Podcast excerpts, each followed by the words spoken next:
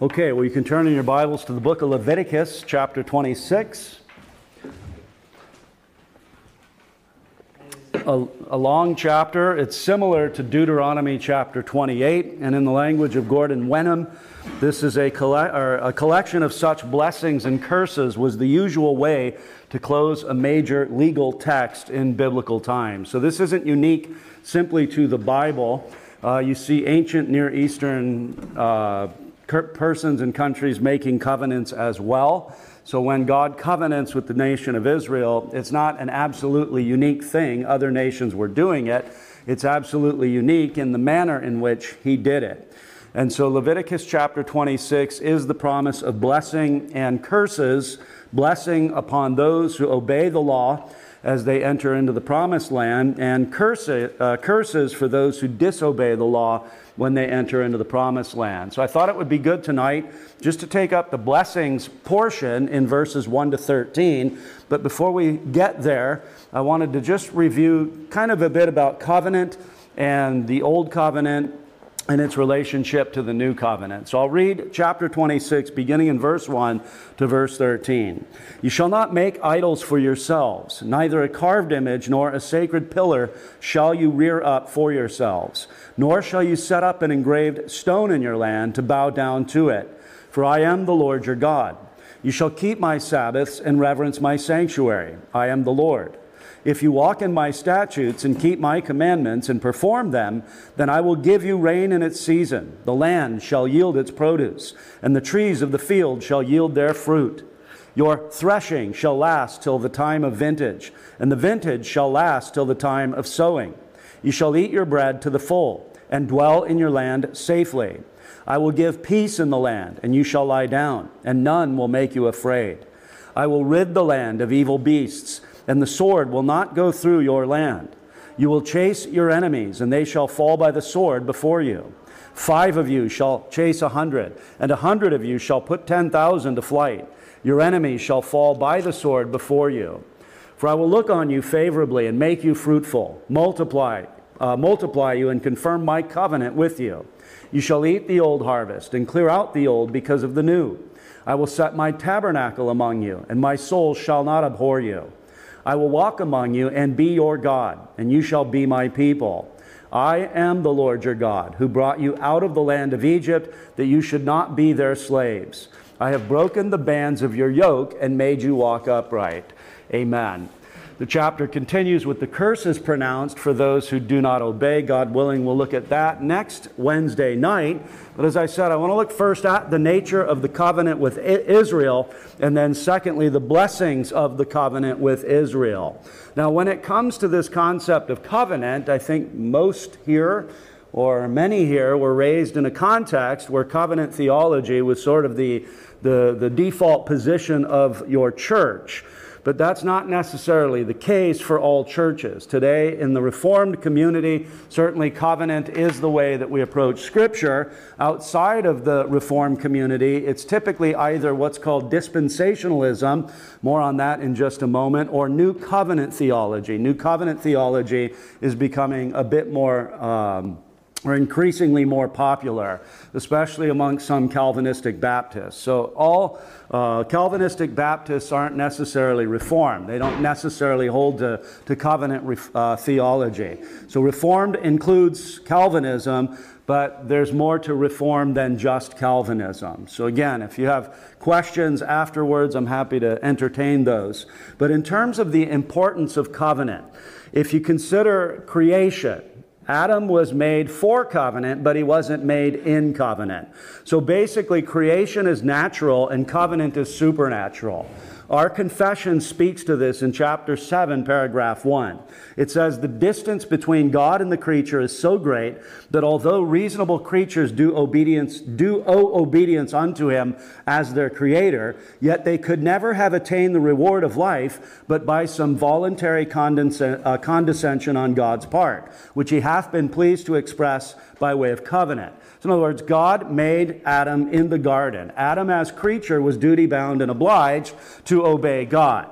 but that God covenants with Adam and, the, and then subsequent with Adam, all men, there is that condescension on God's part. God doesn't owe us anything. God is not obligated to us for anything. The fact that He makes covenant with us demonstrates that condescension, demonstrates that, that kindness, demonstrates that, that uh, uh, design in His uh, will to advance us to some further state. Now, as well, when we consider covenant, it is a structuring device of the Bible. In other words, when we look at the scripture, as James Renihan says, it's the central architecture of the Bible. He says, We believe that the structure of Scripture is properly defined by what has been designated as covenant theology. To grasp this fact is to grasp the central architecture of the Bible. So it's a way to kind of synthesize the entirety of the Bible. It's a, it's a flyover, it's a view of the entirety of the forest. We get into the forest in terms of exegesis. We look at specific texts. We make connections to be sure. But covenant theology treats Scripture as a whole, treats the, the, the doings of God with His people as a whole. So covenant is that central architecture. And as I said, there are various approaches in Christianity as to how we go to the Bible. So, as I've already said, there's covenant theology. Now, within covenant theology, there's a bit of an intramural debate. You have Paedo Baptist covenant theology, and then you have Credo Baptist. And Credo simply means believer baptism. So, credo from the Latin, I believe. So, credo baptism, if you ever hear me say that, it's just the opposite, not absolutely opposite to paedo baptism, but it's that sort of a concept. The difference between infant baptism and believer's baptism. So, there's an intramural debate. Now, we do actually agree on a whole lot. We just have to always fight about the little bit that we don't because that's our nature. Whatever we can disagree on and whatever we can exacerbate and whatever we can split on, we typically try to do that. So, all that to say, covenant theology is one way to approach the Bible. The other is called dispensationalism. And dispensationalism is a system of biblical interpretation and a, a theology which divides God's working into different periods or different dispensations. Old school dispensationalism actually taught this in a way that I don't think many new school dispensationalists hold to. That God's workings with people in terms of salvation differed depending on the dispensation that they were in. that is an absolute difference in terms of covenant theology. Covenant theology, whether Paedo Baptist or Credo Baptist, teaches it's always been by grace alone, through faith alone, in Christ alone. Whether you're Abel in the book of Genesis or you're the, you're the Apostle Paul in the New Testament. So, uh, dispensationalism does that. And one of the things that dispensationalism also has unique to it that probably we have heard of at the popular level is what's called the pre tribulation rapture of the church. So basically, dispensationalism is often viewed based on what they believe concerning the end times. So they teach that the Gentile church will be raptured out of the way, and then God's dealings with Israel, the, the ethnic uh, Jews, will restart again. And they get that from their hermeneutic. So, as far as I'm concerned, their eschatology is wrong. Their eschatology is strange. Their eschatology is odd. Not the, the pre mill view, that goes all the way back to the early church, but the dispensational variety. But the problem is, is that they divide the people of God. They divide the Jews and the Gentiles. That is a fundamental, non negotiable when it comes to dispensational theology.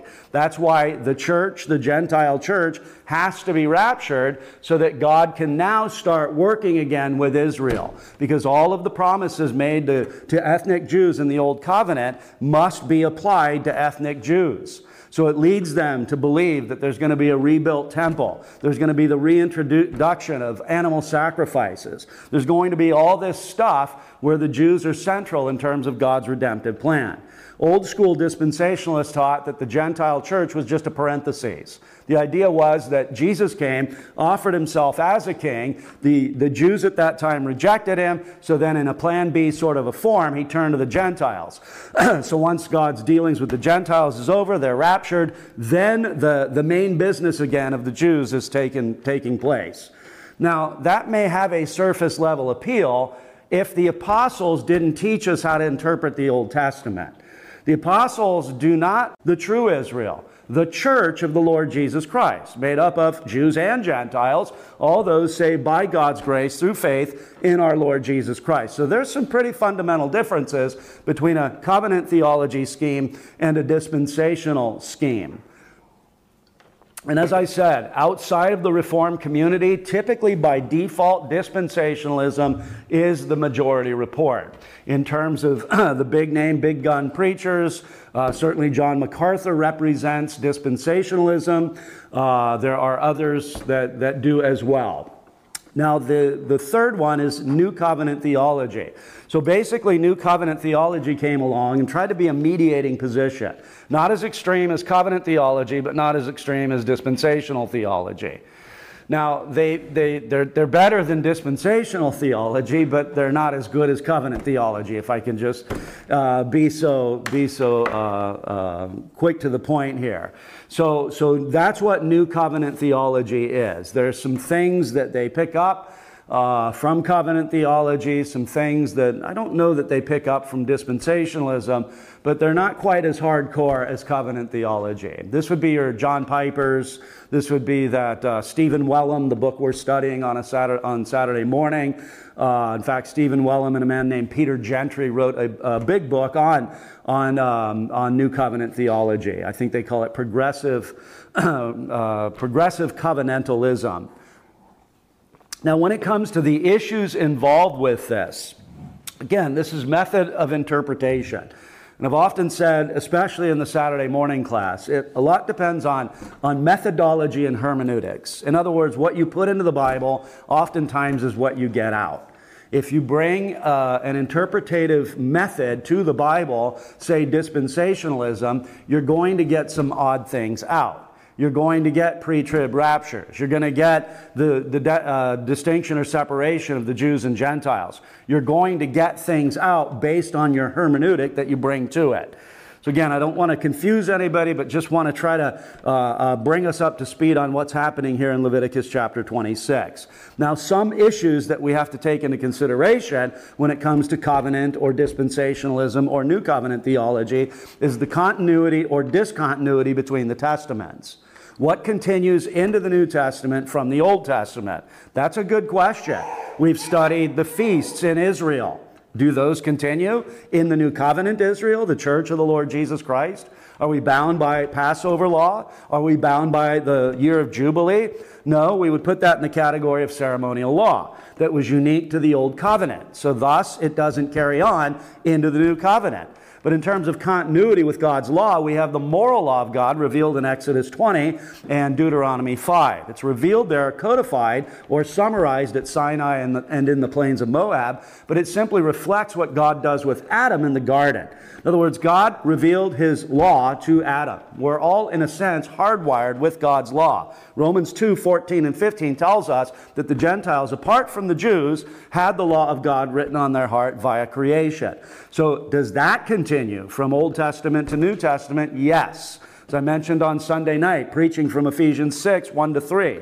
Uh, children, obey your parents in the Lord, for this is right. It's an appeal to the light of nature. And then he says, honor your father and your mother. He appeals to the law of God. How could he do that with Gentile children in the church at Ephesus? He could do that because the moral law or the Ten Commandments is transcovenantal. It doesn't matter which covenant you're in, it is always valid, it is universally applied, and therefore all persons are subject to it. so, continuity and discontinuity between the testaments. Another issue is the role of ethnic Israel. If, as dispensationalism teaches, there's a special plan for the Jews as the special people of God in our future, then that's going to affect the way that you interpret Old Testament prophecy. It's going to affect the way that you read the apostolic interpretation of Old Testament prophecy. The Apostle Paul takes Old Testament prophecy and applies it to Christ and his church. So, if we want to not be dispensationalists, if we want to be covenant theolo- uh, theologians, we listen to the way that the apostles interpret the, the, the, the Old Testament prophecies. As well, the place of the church in relation to Israel. It's another very important issue that comes up often. Also, the sacraments of the church. I think that you probably have recognized if you've been coming here for any amount of time and you've come from a, a Reformed Paedo Baptist church that there's a difference of opinion on sacrament. Well, what drives that difference of opinion on sacrament? Why do we only baptize believers in our church versus the baptism of believers and their children? Well, it's a, co- a covenant theology thing. So that's an issue that, that, that flows from this study. As well, the law of God in the new covenant. And I've already alluded to that. The moral law continues. Ceremonial law is fulfilled by Jesus. The judicial law expired with the Commonwealth of Israel, but there is an abiding principle, general equity principle of, of wisdom that we can glean from the Old Testament judicial law. For instance, you were told that if you had a roof, you need to put a fence around it so that somebody wouldn't fall off and die. Well, at the very basis of that command is the sixth commandment. So in the new covenant, we don't have the same sort of a, uh, uh, a, layout in terms of our home, but there is wisdom in putting a fence around your swimming pool so you don't, don't inadvertently kill somebody because they fall into your pool and die. So the judicial law, as judicial law of Moses, expired with the Commonwealth of Israel, but there's a general equity principle that abides in the new covenant. So that's some of the issues involved. Now, if we ask the question, what is covenant?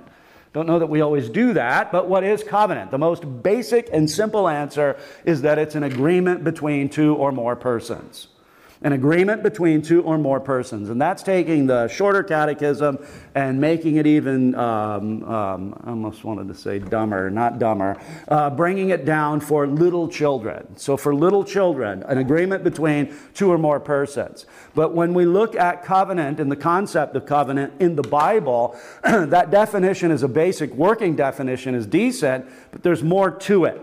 When we look at covenant, we see it's more than just a contract. We see that there are sanctions involved. We see that there are promises involved. We see that there are threats involved. We see that there's more involved than just a simple agreement between two or more persons. Nehemiah Cox, who probably was the architect behind our Baptist Confession of Faith. He happened to die before it was ratified or signed or brought into play. Nehemiah Cox has a treatment on covenant theology, and he says the general notion of any covenant of God with men considered on the part of God as propo- or as proposed by him may be conceived of as a declaration of his sovereign pleasure concerning the benefits he will bestow on them, the communion they will have with him, and the way and means by which they will be enjoyed by them. So basically, it's God's purpose and plan, backed by God's holy will, to bring good to bear upon his people. Samuel Renihan, a more modern, a man that we went through his book in the Saturday morning uh, studies, says a covenant is a divinely sanctioned commitment defining the relationship between God and another party.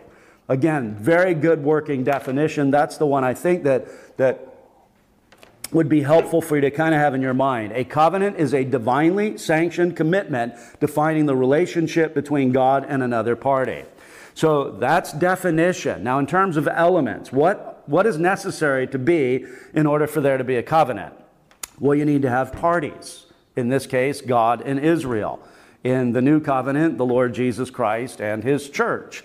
there must be stipulations. And in this particular instance, you, you see if you do this, there will be blessings that flow. If you don't do this, there will be curses that flow. So the stipulation is God's law. The stipulation is God's command, His statutes, His ordinances, His judgments. You need to fulfill that. You need to follow that. And then on the heels of that is promise and threat. So promise for blessing and threat for those who do not obey. And then with reference to an identification of the covenants, how many covenants are there? I categorize them into two heads. First, the theological covenants, and then secondly, the historical covenants. The theological covenants would be the covenant of redemption. And the covenant of redemption is a pre temporal, that means before time, intra Trinitarian covenant. That means the persons of the Godhead, Father, Son, and Holy Spirit, purpose to save his people from their sins. So the covenant of redemption is referred to in our confession as that eternal transaction between the Father and the Son. So that's the covenant of redemption. Then the second theological covenant is what we call the covenant of works. So God makes Adam, God puts Adam in the garden, and then God makes a covenant of works with him. He basically gives him, we've got the parties, God and Adam, Adam representing us, according to Paul in Romans chapter 5. You've got stipulations. The stipulation is you can eat from every tree in the garden. You may freely eat, except for the tree of the knowledge of good and evil. You're not supposed to eat. The promise of life, if he obeys, and the threat of death, if he defies or he rebels. Now, there's not a positive promise of life. That's implicit by the fact that he promises death. So, in the day that you eat, dying, you shall die. So, the threat of covenant breach is death. And we see that that's exactly what happens with reference to Adam. So, the obvious implication is that if you don't eat, then living you shall live. So, the covenant of works is that covenant between God and Adam. I'm going to argue tonight that the Old Covenant was as well a covenant of works. There's a bit of debate between especially Presbyterians and, and Reformed Baptists, uh, probably the, the Dutch Reformed as well. I'm just not as familiar with the particulars in their, their confession. But with reference to the Westminster Confession and the Baptist Confession, a significant difference happens at the, at, on the chapter of covenant. So the, the, Presbyterians believe that the, the, the Old Covenant was an administration of the covenant of grace. The Reformed Baptists said, no, it's a covenant of works. Now, the Reformed Baptists were not alone. Back then, they were called particular Baptists, but they were not alone. There were Paedo Baptist men that also saw that the Old Covenant was not a covenant of grace, it was the covenant of works. So basically, the idea is, is that God makes a covenant of works with Adam, God makes a covenant of works with Israel, Adam fails, Israel fails. Guess who comes to fulfill? The last Adam and the true Israel. And so for Jesus, what he's operating in terms of is the covenant of redemption, the obligation he took on himself under the Father in terms of the economy of redemption to do that will of saving sinners. But for Jesus, the covenant of grace for us was a covenant of works for him. In fact, Sam Renihan has well said the covenant of grace us, is the covenant of works kept for us. So you've got Adam the first, you've got an Adam like figure in Israel, and then you have Jesus as the last Adam who comes to obey and fulfill all that was stipulated for Adam and Israel. And you see sort of the linkage when you kind of think through these things in your Bible. You've got Adam, he's placed in paradise, he's given a prohibition, and he disobeys and rejects God. Then you've got Israel, they're placed in the wilderness. They're given stipulations and they disobey, and they're judged as a result. We get to the New Testament, and especially in Matthew's gospel, because tonight we're looking at the covenant made with Israel. Matthew's gospel really presents Jesus as the true Israel. So basically, in Matthew chapter 2, you have uh, an Old Testament statement concerning God calling his firstborn out of Egypt. That's applied to Jesus in Matthew 2. In Matthew chapter 3, Jesus passes through the waters of baptism, similarly to the way that Old Covenant Israel passed through the waters of the Red Sea. Jesus then goes out into the wilderness, just like Israel did. After they pass through the waters of the Red Sea, they go out into the wilderness. And what happens there? They face temptation, they face hardship, they face trial. It's in that context that God communicates to them, You shall not live by bread alone, but by every word that proceeds from the mouth of God. That's precisely what happens to Jesus. So he's out in the wilderness, driven out there by the Spirit in Matthew 4. The devil comes to test him and to tempt him. And what does he say? He says, Man shall not live by bread alone, but by every word that proceeds from the mouth of God. So Jesus is the true Israel. So that when we get to the new covenant, Jesus as our covenant head, all in him are the true Israel. All in him are the spiritual Israel. This is why Paul can say in Galatians 6:16, "Peace be upon the Israel of God." And he's writing to Gentile churches in the region of southern Galatia. So this idea that there's a distinction now between Jews and Gentiles, it just doesn't mesh. Uh, Ephesians chapter 2, the Apostle Paul takes great pains to demonstrate the unity of Jew and Gentile. He's made one new man out of Jew and Gentile under Jesus Christ. So the whole emphasis in Ephesians 2 and 3 is that you Gentiles were brought nigh by the blood of Jesus, so that you're now the one people of God, along with believing Jews, and we call you Israel, or the true Israel, or the spiritual Israel, or the true circumcision in Philippians chapter 3. Paul says in Romans 2, he's not a Jew, a true Jew who's circumcised outwardly, but the true Jew is the one who's circumcised inwardly. So when we come to this, we've got covenant of, of, redemption, covenant of works, and then the covenant of grace. And the covenant of grace is finally realized in the New Testament when Jesus inaugurates the new covenant in his blood. That brings all the promises of God to be yea and amen in him for his people. So the three theological covenants, covenant of works or covenant of redemption, covenant of works, covenant of grace. There will be an exam afterwards too. So, you know, there's going to be bonus points. You get more cake if you, you pass. Uh, again, this may, I, I don't want it to go over anybody's head. That's not my intention. But we are seeing more people coming from a different background in terms of Reformed theology. Figured it would be a good time for us to sort of introduce why we believe some of the things that we believe.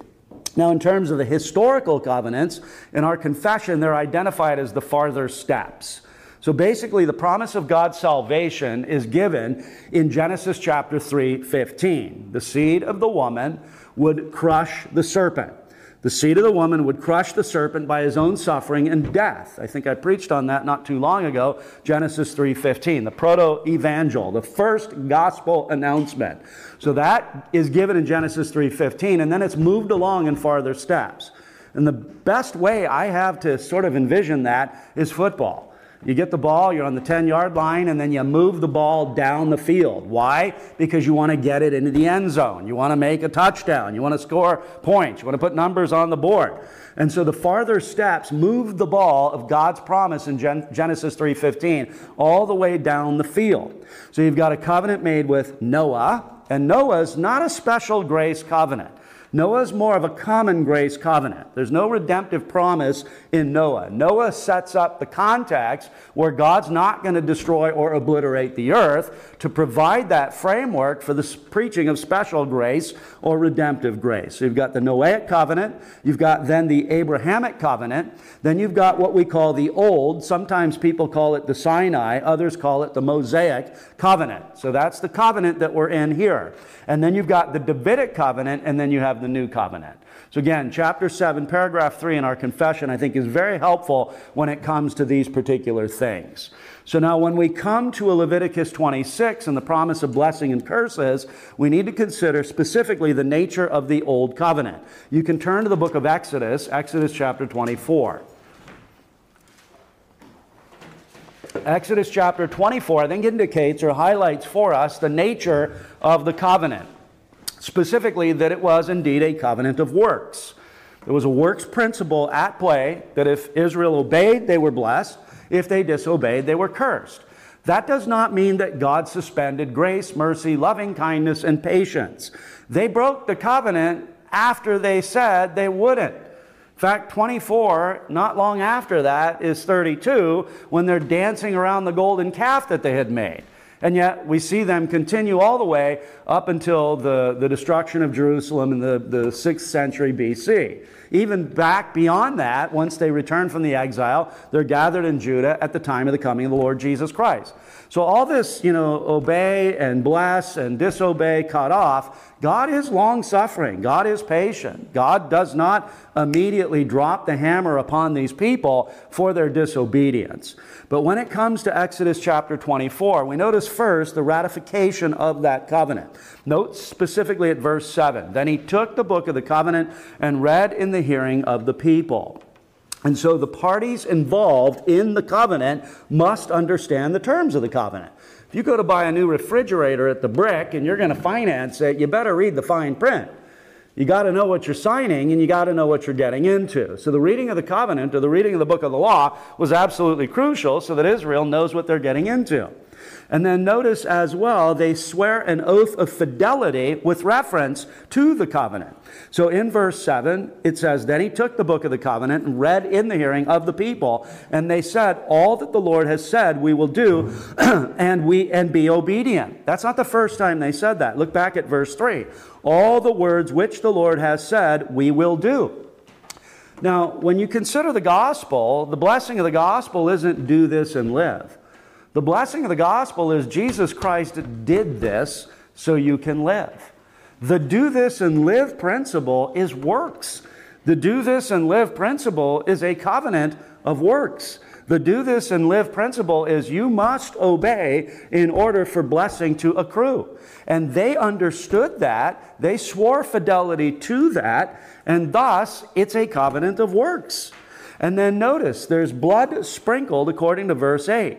It says Moses took the blood, sprinkled it on the people. But even before that, look at verse 6.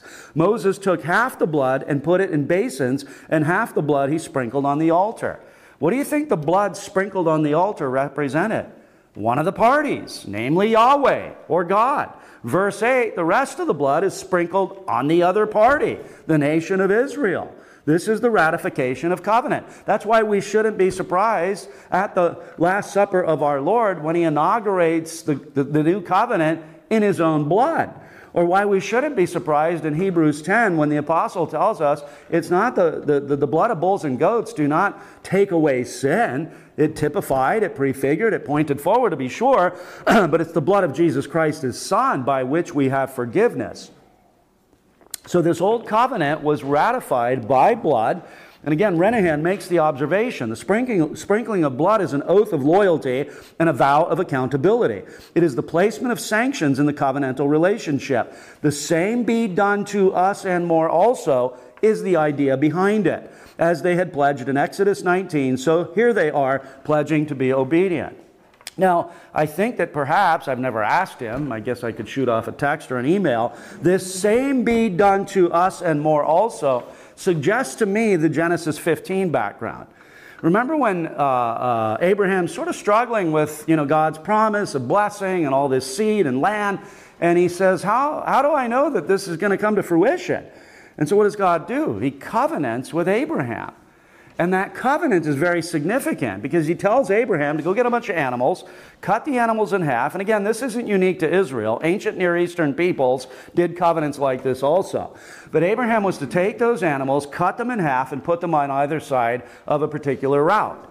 The parties to the covenant would march between that particular route, with the idea being that if we renege on our covenant obligation, may what was done to these animals be done to us. That's why in the Genesis 15 thing, it's so beautiful because Abraham doesn't march through there. It's God alone. That is not necessarily the enshrouding of the covenant of grace, but it sure points to it and speaks to it in very powerful ways. God comes to save his people from their sins. So then this blood ratifies the old covenant, and then the blood ratifies the new covenant. And then to, to just quickly summarize the old covenant as a covenant of works. The people swear their fidelity, and Yahweh or God commands obedience. And then if you look at Leviticus chapter 18, Leviticus chapter 18, we've already seen this principle as we've moved our way through the book. Leviticus 18, specifically at, let me see, oh, I'm sorry, verse 15. Oh, look in the wrong chapter. Yeah, 18, 15. Leviticus 18 15. That's not the text, sorry. 18.5. Oh, yeah, sorry, 18.5. I put a 1 there. You shall therefore keep my statutes and my judgments, which if a man does, he shall live by them. I am the Lord. Hard to kind of wrench from that covenant of grace. Hard to take from that that, oh, this is a gracious plan on the purpose of God or to, to save his people by grace. No, it was pretty obvious, which if a man does, he shall live by them. Deuteronomy 27, same sort of emphasis. And again, these passages are invoked by the Apostle Paul in the New Testament to show the contrast between Old and New Covenant. The Old Covenant is never treated as a bad thing in the New Covenant. Paul never says the Old Covenant was terrible, it was bad. No, the Old Covenant functioned for the purpose for which it was given. It functioned to restrain the people of Israel from going hog wild and compromising the seed of Messiah, but it also functioned to point them to Jesus. Every time they broke the law, every time they went to the tabernacle, every time they went to the Day of Atonement. In fact, the apostle says that in these sacrifices was the reminder of sin. Well, what would that impress upon the people? The promised one is coming. We need the, the promised one. That would help their faith in the promise of the promised one, and it would further that. It would be a good thing for them. And then notice in 27 26, again, a passage similar to Leviticus 26. Cursed is the one who does not confirm all the words of this law by observing them. And all the people shall say, Amen. Now turn to the book of Galatians, Galatians chapter 3, just so you can see that Paul says this. I'm not making this up. Galatians chapter 3. Verse 10 For as many as are of the works of the law are under the curse. For it is written. Where does he go? He goes to Deuteronomy. Cursed is everyone who does not continue in all things which are written in the book of the law to do them.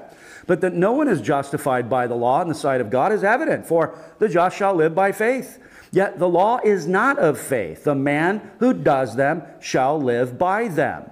And then look at verse 21 in chapter 3. Is the law then against the promises of God? Certainly not. For if there had been a law given which could have given life, truly righteousness would have been by the law.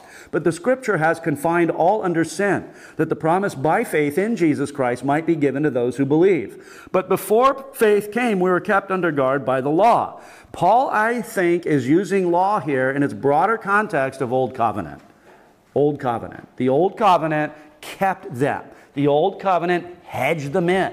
The Old Covenant was a protecting measure. So, as I said, they don't go hog wild, married all the pagans, and compromise the seed of Messiah but as well to keep them mindful of the coming of the Messiah. So before faith came, and I think that's new covenant, the faith of the new covenant, the, the justification by faith, we were kept under guard by the law, kept for the faith which would afterward be revealed. Therefore, the law was our tutor. The old covenant was a tutor, it was a child tutor, it was a pedagogue, it was a, a helper, an instructor to, to cause us to look for Jesus. Therefore, the law was our tutor to bring us to Christ, that we might be justified by faith. But after faith has come, we are no longer under a tutor. We're still under the moral law. We saw that with the Gentile children in Ephesus in uh, Ephesians chapter 6. Honor your father and your mother, uh, Ephesian children. Honor your father and your mother, Gentile children. So he's not saying before after faith or after faith has come, we're no longer under the law. No, we've got the Ten Commandments, at least some degree of, of connection to that. After faith has come, we're no longer under the old covenant. Again, that's the point in Hebrews 7 and 8. The old covenant, not bad, but now has been fulfilled by Jesus, and therefore the new covenant has taken its place. And, or probably not the best word, has brought to fruition God's promise and purpose and plan in and through Jesus. So we find in Hebrews 7 and 8, Jesus is the surety of what? A better covenant.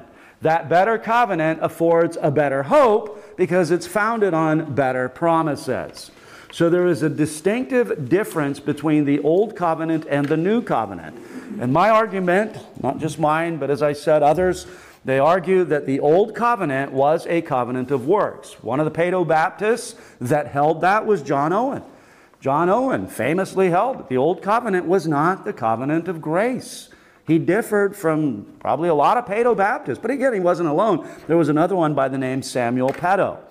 But John Owen says they, the Old Covenant and the New Covenant, differ in their subject matter, both as unto precepts, uh, precepts and promises.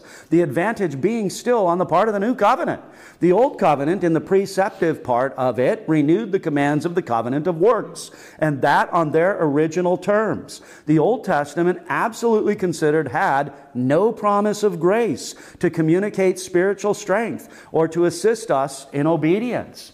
So, this isn't some completely outlandish thing that the particular Baptists did just to be different than the Presbyterians. The Bible, the Old Testament, the Old Covenant itself announces the works principle do this and live, don't do this and die.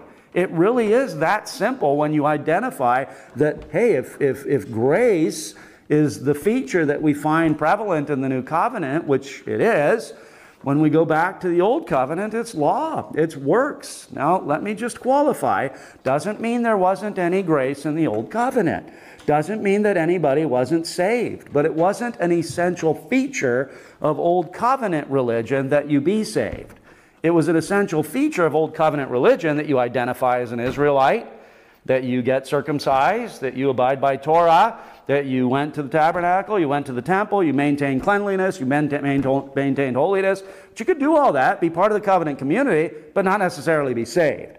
Now, in the new covenant, that's not the case. To be in the new covenant, what's got to be true of you?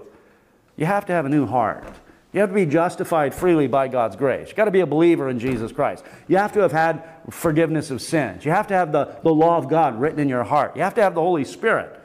So when we come to consider these things, the Old Covenant is preparatory, the Old Covenant is anticipation, and the New Covenant is fulfillment and realization. There is movement in the trajectory of redemptive history. Again, it's not that no one was saved in the Old Covenant. They were saved by grace through faith in Jesus. When Paul's arguing for justification by faith alone in Romans 4, he goes back to who? Abraham and David. To show that this isn't the new thing here. The new thing is, is that in the new covenant, all shall know the Lord. That was not true of the old covenant. In the old covenant, you could maintain covenant fidelity and play in the games with all the other Israelites and not necessarily be saved. But in the new covenant, essential features include being saved. That drives our sacramentology. That drives our understanding of baptism. When we ask the question, who's in the old covenant? Well, if they're an Israelite, they've descended by the flesh through Abraham, then they are entitled to, to be circumcised. That's not the stipulation in the new covenant for baptism. We don't ask Abraham, who should we baptize? We ask the covenant head. We ask Jesus. And Jesus gives us very clearly the, the, directive. He says, Go, make disciples, baptize those disciples that you've made, and then teach those disciples in the context of the local church. So, covenant theology drives this understanding of sacrament. So when it comes to these things, when we, we, we ask the question, why do you guys only baptize believers? Or why do you guys practice infant baptism? Usually it's a view of covenant theology that it's, that, that's at the foundation. So, all that to say, I think we're dealing with a covenant of works here. And that's the point here in Leviticus chapter 26, which brings us to the blessings of the covenant with Israel. Notice, and we'll go through this a bit quickly here. Notice first foundational principles in verses 1 to 3. Foundational principles, first things before he gets to the actual detail with reference to the promises received by virtue of obedience. So when it comes to this, notice he says in verses 1 and 2 You shall not make idols for yourselves, neither a carved image nor a sacred pillar shall you rear up for yourselves, nor shall you set up an engraved stone in your land to bow down to it. For I am the Lord your God. You shall keep my Sabbaths and reverence my sanctuary. I am the Lord. So before he gets to the nuts and bolts of the promises for blessing and the curses for disobedience, it is as if he summarizes the entirety of the law at the level of God's worship and glory. Who God is and how you're supposed to deal with Him. So, you shall not make idols for yourselves. We think second commandment. We should also think first commandment. The first and second commandments are a package deal, they speak to the same thing. One describes the object of worship. You shall have no other gods before me or no other gods besides me. That's the stipulation of the first commandment. So you got to have the right God when it comes to worship. The second commandment deals with the manner of worship. So you got the right God, Yahweh, but you can't worship him the way you worship Baal. You can't worship him the way that you worship Asherah. You can't worship him the way that you worship Molech. So the proper object of worship, first, first commandment, the proper manner involved in worship, the second commandment. So it really doesn't do anybody any good to say, well, I, I believe in the true and living God, but I'm going to offer my babies as, you know, sacrifices to Moloch to, to get to him and to worship him. No, no, no. The true and living God demands that we worship Him according to His purpose and plan.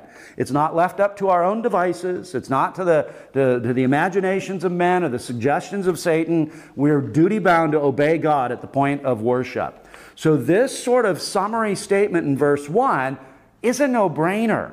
Before I get to the blessings and the cursings, just want to remind you you got to make sure you treat God as God. You got to make sure you treat God as God in the proper way that you worship. And then connected to that is a prohibition against Sabbath breaking and irreverence with reference to sanctuary. For you, uh, verse 2 You shall keep my Sabbaths and reverence my sanctuary. I am the Lord. Again, you see the close connection between the two. You need to uh, uh, identify and honor in the way that he commands the true and living God. And that's not just a one time sort of a thing. You need to keep his Sabbaths and you need to revere his sanctuary. In other words, your religious rhythm of worship must be conducted, it must be engaged in, it must be practiced, or else you're going to fall prey to all of the curses that fall or, or that, that are continued in verses 14 to 45. Andrew Bonar made the observation that all declension and decay may be said to be begun wherever we see these two ordinances despised the Sabbath and the sanctuary. They are the outward fence around the inward love commanded by verse 1. In other words, it's a hedge or a parameter. So know who God is, worship Him the way that He tells you, and you do that specifically related to Sabbath and sanctuary. So, no surprise that before he gets into the details with reference to promise and, uh, and, and uh, uh, promise of blessing and curses, he sort of reminds them of everything that, is, that has preceded this. This should not go, wow, wow I can't believe that God, God's reminding them. Of course, he's reminding them. This is, as Wenham says, something symptomatic in legal text. God who, uh, of the people reminds the people of certain truths and facts before he gets into the list of blessings and curses. So there then is an emphasis on obedience, again, to rehearse the works principle in verse 3. In fact, you see it so clearly marked in verses 3 and 4. If you remember high school geometry, you had if then statements. We might make one now. If it's raining outside, then you will get wet, right? If the ceiling collapsed, then you will get hurt. It's kind of a logical inference. If this is true, then this is going to happen. That's the connection between verses 3 and 4. If you do this, then these things will happen. And then notice in verse 14, but if you do not obey me and do not observe all these commandments, then these horrors are going to fall upon you. So the works principle couldn't be any more clearly specified in this particular passage and the ones that we looked at in the Old Testament and Paul's use or appeal to these things in the New Testament to show the glory of Jesus Christ and the doctrine of justification by faith alone, apart from the works of the law. There's no mingling of the two. And, Galatians, remember, Galatians especially is a fighting epistle according to Machen. What's happening in Galatians? Uh, the churches in southern Galatia. Paul goes through there in his first missionary journey about AD 47 and 48. It was the first time, first missionary journey, first letter that he wrote, most likely, the earliest of, of Paul's letters. Well, what happens after he passes through, makes disciples, and plants churches? These guys come in and they say, Oh, it's good that you believe that Jesus is the Messiah, but you also have to get circumcised. You also have to obey our calendar. You also have to be Jews as we are. And that's why Paul writes Galatians and says, no, it's to turn from the grace of God to go backwards in redemptive history to get circumcised in a way that you think is going to be accepting, uh, uh, acceptable to God. He's not condemning circumcision as circumcision. He's con- condemning circumcision as a religious requirement to gain acceptance from the Lord. So it's not out of the, the idea for Paul to reach back in Leviticus and Deuteronomy to say, no, that's not where we're at right now. You Gentiles in southern Galatia, you don't need to become Jews. You just need to believe on Jesus.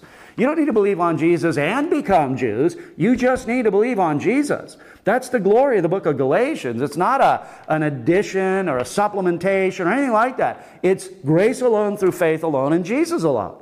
So the Old Testament is his foil there to show us that no, that, that was not uh, that's not binding on the new covenant people of God. You don't have to get circumcised, you don't have to obey their calendar.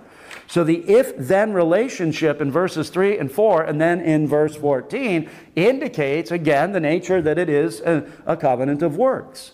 So, verse 3 emphasizes obedience. If you walk in my statutes and keep my commandments and perform them. As I said earlier, that doesn't mean that every time they sin, that was it, it's over, it's done. God's long suffering, God's patience, God's endurance with them, all of that was in play. And there were true people or true people of God. You see them referred to in the prophets as the remnant.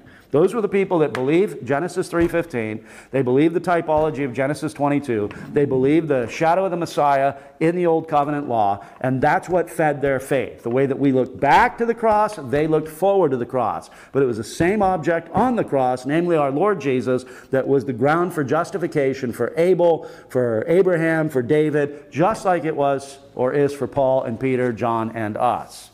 So the works principle. Then notice the specific blessings. First, the promise of rain and harvest, verses 4 and 5. The promise of peace, verses 6 to 10. And then the promise of God's presence in verses 11 to 13. So you go into the land, you do what you're supposed to do, and good things will come to you. If you perform my statutes, there will be blessings. Now, we know when we turn, you know, past this page, they don't do that. And nevertheless, God, in His mercy and in His grace, gives them rain. God, in His mercy and in His grace, gives them His presence. God, in His mercy and in His grace, gives them His peace. That uh, gives them His peace. So, so it's not just this. Okay, here's your works principle. You failed. That's it. You're done. No, there is this long suffering of God that continues ultimately until the time of Messiah, and then it continues, but in a in not the same sort of a way. Well, kind of in the same sort of a way. I don't think there's a strict parallel, but there is some sort of a parallel. We, we don't always do what we're supposed to do, and God doesn't just cut us off. But that's because the covenant had. He always did what He was supposed to do, and we have safety and peace and blessing in Him. So notice the promise of rain and harvest. You need this. If you're going to get a land, you're going to inherit the land that God promised to Abraham, Isaac, and Jacob. It's a land fruitful, it abounds, it's got um, you know, milk and honey, but it can't do that without rain, can't do that without water from on high. So God promises that. Then I will give you rain in its season. The land shall yield its produce, and the trees of the field shall yield their fruit. Your threshing shall last till the time of vintage, and the vintage shall last till the time of sowing. You shall eat your bread to the full, and dwell in your land safely. Now, you could have all the bread in the world. You could have all the Costco's in your land. But if you have foreign invaders, what are they going to do? They're going to take your Costco's. They're going to take your bread. In fact, turn to the book of Judges, Judges chapter 6. The Midianites had this campaign of going scorched earth on Israel in order to deprive them of their, their food. And so God promises not only food, but He promises peace. Because again, if you got a garage full, filled with freezers stuffed with meat, and somebody comes and shoots you, that meat doesn't do you a whole lot of good. And, and in Judges 6, you have this. It's in the Gideon cycle. Notice in verse 1 Then the children of Israel did evil in the sight of the Lord. So the Lord delivered them into the hand of Midian for seven years, and the hand of Midian prevailed against Israel. Because of the Midianites, the children of Israel made for themselves the dens, the caves, and the strongholds which are in the mountains. So it was this is verse 3 in Judges 6, at least in the New King James, has always caused me to smirk or smile a little bit. Listen to what it says. So it was whenever Israel, or Israel had sown, Midianites would come up. Now, the idea is that they came up to go scorched earth on what they had sown, but I think they sowed and then Midianites came up out of the earth. That's kind of how I read it. I guess that's an odd hermeneutic. But, but here's the point. So it was whenever Israel had sown, Midianites would come up. Also Amalekites and the people of the east would come up against them. Then they would encamp against them and destroy the produce of the earth as far as Gaza and leave no sustenance for Israel, neither sheep nor ox nor donkey. Look at verse 11. Now the angel of the Lord came and sat under the terebinth tree, which was in Ophrah, which belonged to Joash the Abiezrite, while his son Gideon threshed wheat in the winepress in order to hide it from the Midianites. So, this promise of peace in Leviticus chapter 26 follows naturally on the promise of rain and harvest. There's got to be protection, there's got to be safety, there's got to be peace for you to enjoy the good things that God has given. And that's specified in verses 6 to 10. I will give peace in the land, and you shall lie down, and none will make you afraid. I think that speaks to the comfort of your home. As we saw in the year of Jubilee, God actually is pro liberty. God actually is pro prosperity, not prosperity gospel, not health, wealth for an end of themselves, but God in the year of Jubilee shows us something of his heart toward his people. He wants you to be free, he wants you to have your land, doesn't want you to be a slave. Wants you to be able to engage or enjoy the, the good gifts that He's given. I think at times we treat God as if He's just this, you know, cosmic miser, just doling out a few things. That's not the, the, the picture that you get of God. God is this overly abundant, gracious, and glorious Father that loves to give good gifts to His children. and so, in that old covenant setting, he does that. So, this lying down and, and not being afraid, I think, speaks to having peace in your home, having the ability to go out to work, come home from work, kiss your wife, hug your kids, play ball, and lay down safely without being attacked. He goes on to say, I will rid the land of evil, or in the margin, wild beasts. Why? Because lions and bears, they make tough neighbors. So, you know, having those absent from the land is a good thing. The sword will not go through your land. Foreign invaders, enemies. You will chase your enemies, and they shall fall by the sword before you. Five of you shall chase a hundred, and a hundred of you shall put ten thousand to flight. Your enemies shall fall by the sword before you. For I will look on you favorably and make you fruitful, multiply you, and confirm my covenant with you. Doesn't sound like a miserly God. Doesn't sound like Ebenezer Scrooge. Doesn't sound like he's just doling out a few pieces of, uh, uh, uh of coins there. He is beneficent, He is benevolent, He is gracious, He is abundant in this goodness, and He promises this contingent upon their obedience. So when we get to the new covenant, we have it contingent upon the obedience of Jesus. Is what I think Paul means in Romans 8. If he who did not spare his own son, but gave him up for us, how will he not freely with him give us all things? And again, not health, wealth, prosperity. The idea is, is that God is not a miser in your relationship with Him. There's abundant mercy, there is abundant grace, there's abundant wisdom, there's riches of grace that God gives to His people. And then the final thing is the promise of His presence. Verse 11 I will set my tabernacle among you, and my soul shall not abhor you. I will walk among you and be your God, and you shall be my people. I am the Lord your God, who brought you out of the land of Egypt, that you should not be their slaves. I have broken the bands of your yoke and made you walk upright. This I will walk among you, verse 12, and be your God, and you shall be my people. That's the pinnacle of covenant blessing in the old covenant. You get to the new covenant, it's the pinnacle of covenant blessing in the new covenant. Revelation 21 3, Revelation 21 7, Revelation 21 22 to 25, I think the chapter ends, and then 22 1 to 6. What's the emphasis? You are my people, I am your God. So, what happened in the garden, where God walked in the cool of the day with Adam and Eve, was forfeit by them because of their sin. It's recovered for us by our Lord Jesus Christ, and that's where we're heading to the New Jerusalem, where there's no need for a temple, a physical structure, because God and the Lamb are its temple. Well, let us pray. Our Father in heaven, we thank you for your word. We thank you for this section of Holy Scripture and for the entirety of the Old Covenant and how it prepares us for the, the blessedness of the New Covenant brought, brought by our Lord Jesus Christ. We thank you for your grace. We thank you for your mercy. We thank you that you are abundantly kind to us. And I pray now that you would go with us and bring us together on the Lord's day that we may worship you in spirit and in truth. And we pray through Christ the Lord. Amen. Any questions or comments? I know that was a lot. Yeah, the problem's too much, you can't put it all together. No, I, I have. Sorry. I have Okay. read. Um, I do get a question, And it's yes. not, Try to wrap my head around this. it's So not go back to the Old Testament, like, and uh, look at the people of Israel. asshole. And God says, you do these things and you shall live. Yeah. Okay, you do these commands and I you shall live. understand. I equate that with salvation. Uh, And getting the now, impression you're saying, scripture, well, I, yes, everybody- partially, but the reality is, so long, um, I just don't you like do these things and you shall, well, there's, there's promises of living in the land. If you don't do that, the land's gonna spew you out. Okay? So the correlation here is, is that we know that no man is saved by keeping of the law. Right. Okay, so I know that they do the best they want to keep the Decalogue and whatever ceremonial, they ain't gonna do it properly. That's right. They, they're gonna falter all the time.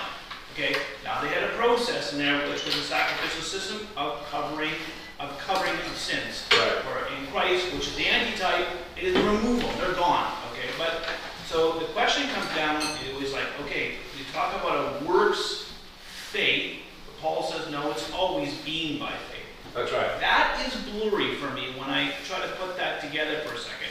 It's like, is it works oriented? Well, I know it's not works oriented. The impression I'm getting, Connie, what you're saying, is that the individual, that a true Israelite, would believe God's promises, such as Genesis, okay, and going through. And because of that, okay, his faith was in that, and he would trust God and therefore be obedient to make an effort to keep these laws. Mm. Knowing That's right. knowing full well that he's going to falter, well, God says in obedience, you're going to falter, but you will go and do this, such as you will sacrifice and, and, and But he does it by faith in what that sacrifice points to. exactly. The rank and file Israelite that's not converted, Yeah. he hasn't faith in the Lord Jesus Christ. So when he does those things, he can maintain participation in the Old Covenant. So Old Covenant saints were saved, not because of the Old Covenant, but by virtue of the New Covenant. So the Old Covenant did keep a covenant people together. It operated at a physical level. You know, it's interesting, Paul in Ephesians 1, we've been blessed with every spiritual blessing in the heavenly places in Christ. In the Old Covenant, it runs along physical in large part. Again, there's reasons. I think God wanted to protect. You see this in, in Nehemiah and Ezra.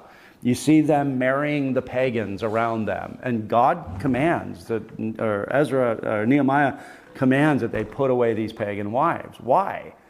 Because God is anti, you know, he's a racist? No, they're going to jeopardize the seed. He has to be born of the tribe of Judah. So I think that's one of the purposes for that covenant. It kind of holds them together. But along the way, because of the works that they see themselves, the believers, I can't do these things. They would cry out, thankfully, that there is one coming who can do these works. So, so the physical blessings that we see here specifically were real they did benefit. They did go into the promised land. There were times when, you know, they sowed and many Midianites didn't come up. They sowed and they got to enjoy the, the many benefits of it. So, old covenant fa- uh, saints had faith in the new covenant Messiah. They had him by promise in Genesis 3, they had him by the types in Genesis 22, they had him in the shadow of the law of Moses as well. Deuteronomy 30 reads just like Jeremiah 31. It basically says, I know you're going to fail, I know you're going to, you know, do horrible things in the land, but there's a day coming when I will circumcise you in the heart. So I don't know if that helps. So the old covenant saint had faith, went through all of the old covenant practices, and he was mindful, like Paul says in the book of Hebrews. In this, there was a reminder every year for sin. So he goes on that day of atonement, he presents his sacrifice to the priest. They lay the hands on the scapegoat. The scapegoat's driven out into the wilderness.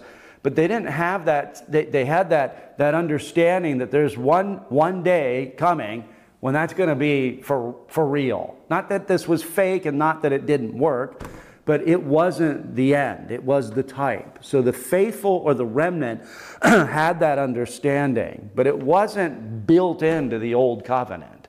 The old covenant was the do this and live. So the, not, the, the people that had heard the, you know, Genesis 3.15, they heard of the typology, they heard of the shadow of Christ and the law of Moses, and they rejected that. They were operating on that principle. I got to do this in order to participate in the land. Now, when I take that and I go to the New Testament now, now I'm going to take it and look backwards. Okay, so as the as, as a saint today, okay, when we, we believe in the Lord Jesus Christ, we put our faith in there, uh, in, in the Lord Jesus Christ. We know that we have remissions of sins. It's done. That's right. Okay, it's finished. Okay, so now we're in a better system that we don't have to continually go back. To That's that, right. Go back to it and back to it. That's what Paul is saying. It's a much better system. You don't That's have right. to keep repeating that.